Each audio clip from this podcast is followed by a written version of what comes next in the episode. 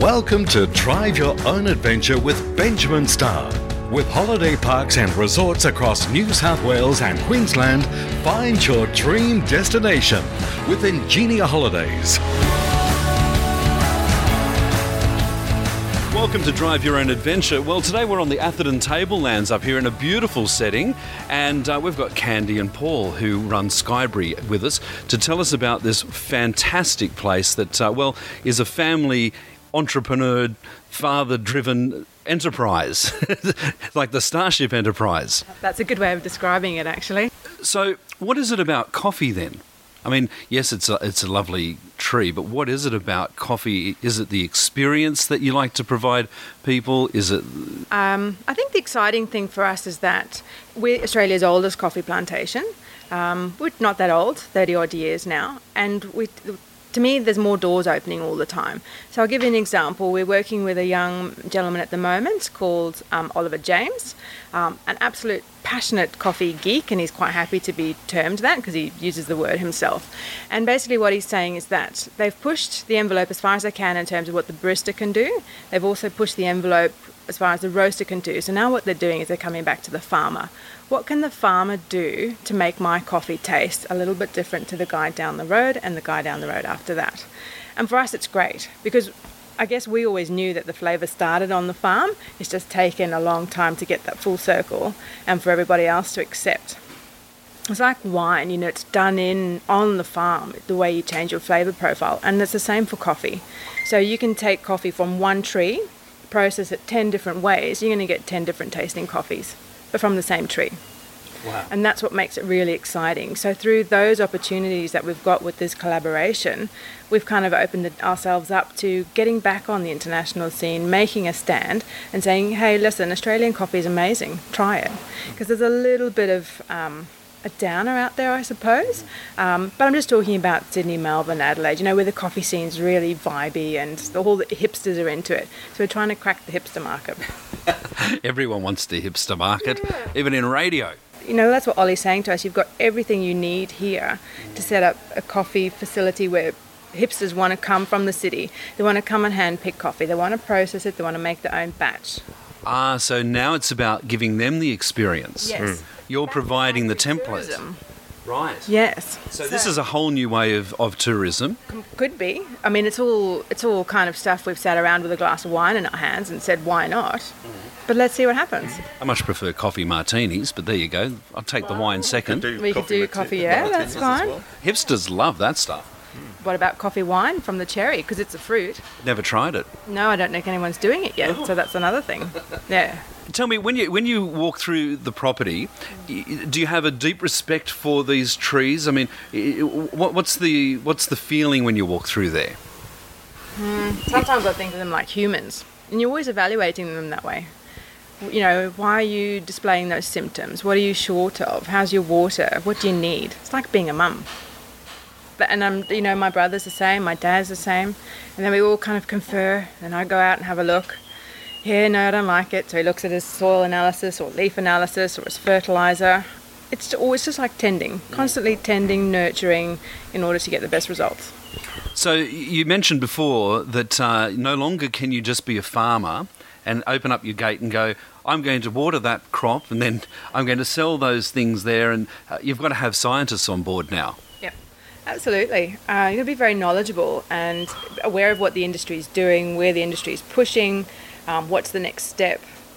And it's all, it is, and there's a lot of, I guess, um, regulations coming into, you know, with being, we're not in the reef catchment, but we're conscious that what we do impacts the land. And we basically, there's a, a very solid philosophy that my dad set in place. He wants to leave this land in a better state in which he found it. And that's how we farm. Those are the principles behind our farming. Does that come at a cost? Um, it, actually, I think some of the best environmental protection measures we've put in place on the farm have, have actually saved the farm money as well. Um, so I'll give you an example. So we capture a lot of our runoff um, and we recycle that water and put it back through. So that runoff might contain some nutrients which the trees haven't taken up. Um, so that's great for the environment because that nutrient load doesn't go into local watercourses. Um, it's good for river systems. It's, it's good for the environment, but it's also good for our bottom line because we've reduced our fertilizer use by 10%. And that's worth tens of thousands of dollars a year to us. So, you know, we're very conscious that we're custodians of land, really. We're, we're there to pass it on. Um, yes, notionally we own it, but really we've got this as farmers you have a real deep-seated connection to the to the soil. Um, soil is king. The health of your environment and your soil health and that kind of thing really sustains your farming enterprise. All the other stuff you can deal with cyclones and all that sort of stuff we can deal with. But looking after your land um, and then the land will look after you. What do you want people to learn when they come on a, a trip say to Cairns? Do you want them to come up here and experience what I think it happens before they come. So if you look at our domestic market, it's predominantly Brisbane, Sydney, Melbourne, um, and Adelaide, and, and and I think the showcasing of the region starts in those cities. So it starts by those people experiencing our coffee or our red papaya or Mareeba mangoes or avocados. Um, and, and they get a they get a, a, a taste of the tropics by doing that. Then in turn, that drives demand for visitation. Geez, I, I want to go and see where this stuff's grown because it tastes gorgeous and, and it's consistently good. And if you look at all the best foodie type destinations around the world and, and, and, Australia, you know, Tassie. Tassie didn't wake up one morning and say, we want to be a food destination. Mm. They really leveraged off the back of their quality produce, mm-hmm. and that's what they were known for. And then but then a, a pattern of visitation started because people wanted to explore the source of that produce. And I think the Atherton tablelands in this region is on a is on a similar journey, and that's what really excites us. So.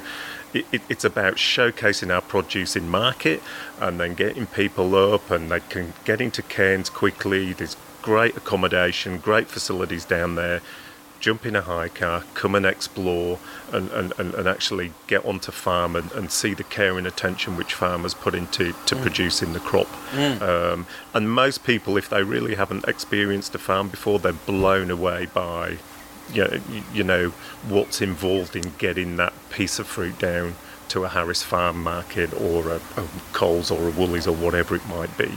Uh, I mean, we do take uh, in the city all that for granted. I mean, I used to teach kids that had never been to the beach, and or kids that had never been to the country, you know, and it's sort of like you really. Uh, I'm amazed sometimes. You used to have to take people out at 19 to show them how a cow makes milk. It was almost like, you're you serious?" They'll YouTube it, but that, that doesn't give you the experience. You've got to actually go there and do it. So when people come here, what what can they experience? What what can they do? Can they walk through and have a look at the coffee uh, plantations and um, unfortunately, it's a little challenging for us because um, we've got 80 staff, so our vehicle movement's probably in excess of 20 vehicles on the property at any time, moving around. So, but they can come and have an insight. We've got, we've got a, I guess, an interactive visitor centre where there's um, signage they can read. The roasters going from time to time, so they can watch the roaster going. Um, we've got a providore as well, so they can come and see jams and pickles and chutneys being made. Our staff are very engaging. Um, we're right in the centre of the property as well, so you can hear the noise around you. As time allows, I think we will expand into that and allow people to visit a part of the property. We just have to put the, I guess, the mechanisms in place to allow that to happen safely. So we'd love to get you know the coffee harvester up here when it's not being used so people can have a look at how that's working um, we've got equipment that's that can be brought up and, and have used as demonstration so it's small scale stuff um, so we're very conscious about what the visitor can do, and we keep pushing to, I guess, make their experience bigger and better on each time.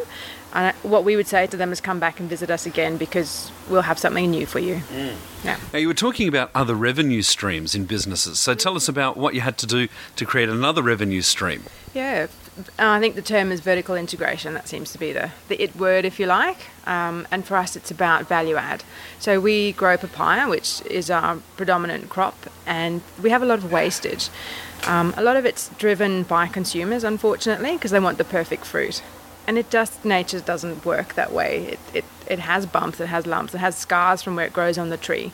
So that product we have to discard. Um, so what we've coming up with ways of using it. So whether it's be a jam, chutney, a pickle, Paul's always doing work on juicing avenues, freeze dried, um, and there's big talk. You know that is something the government is working on is how to maximise farmers' wastage. It's you know they say what is a third, Paul? Of- mm, can be up to a third. Um, so you know the, there's a real push from farmers to look at ways of, of, of raising revenue from that, that waste fruit. Yeah, and, and when you think a third of produce being wasted at, at any one time, I mean, it's it's shocking, so really. A third of everything we produce in Australia is wasted. It doesn't go to, the, it's not sold, it's literally put, ploughed back into the ground. So they're talking about kind of centralised hubs where farmers can put their excess, and that's what it should be called. It's not waste, it's excess. Surplus to requirements. Let's put it into a facility where we can either, the basic is generate fuel from it, the other might be to value add and you can it, and then you can ship it all over the world, you can feed people. You know, it used to be paddock to plate, maybe it's pill to plate. Mm-hmm. Let's make it into a pill that the oldies can take, or those who don't have access to fresh fruit. Mm-hmm. So that's exciting to see what happens. Um, for now, we just do what we can on the on farm, but I think in the next four to five years, we'd like to do a bigger project. The staff are one of our key assets. Um, so again, I'll give you an example: is is is the guys picking papaya in the field? You know, it's hot, dirty work. Um, they're out there five days a week, 52 weeks of the year, sort of thing. Um, but they're not just pickers for us; they're quality control. They're the guys who are identifying problems in the field. They're grading fruit as they go. They're they're, they're part of that quality journey. Um, and so it's not just a case of you know put everything on the trailer, don't worry about it. We we we're actually empowering them to think mm. um, and, and and to do the best job and and uh, we've got a really good senior management team in place, um, and, and, we get together once a week and, and, and, we share the vision for the business, and, and, they're part of that as well. And um, it's really empowering, and it? It, it? it's good. We don't, as a family, we don't keep everything to ourselves. Um, we share, and, and, and, and that's worked well. I think that the uh, the staff really appreciate that. There's a spirituality with working on the land too, isn't there? Hmm. I mean, I notice here you've got the Aboriginal kangaroo on your shirt. Yeah. Absolutely. Yeah. The, the, custodians of the land have they taught you much? the land. Absolutely. Um, to value the land, to be respectful for it. Yeah. So, and we continue to learn as well. Mm. Mm, I don't think you'll ever stop. No.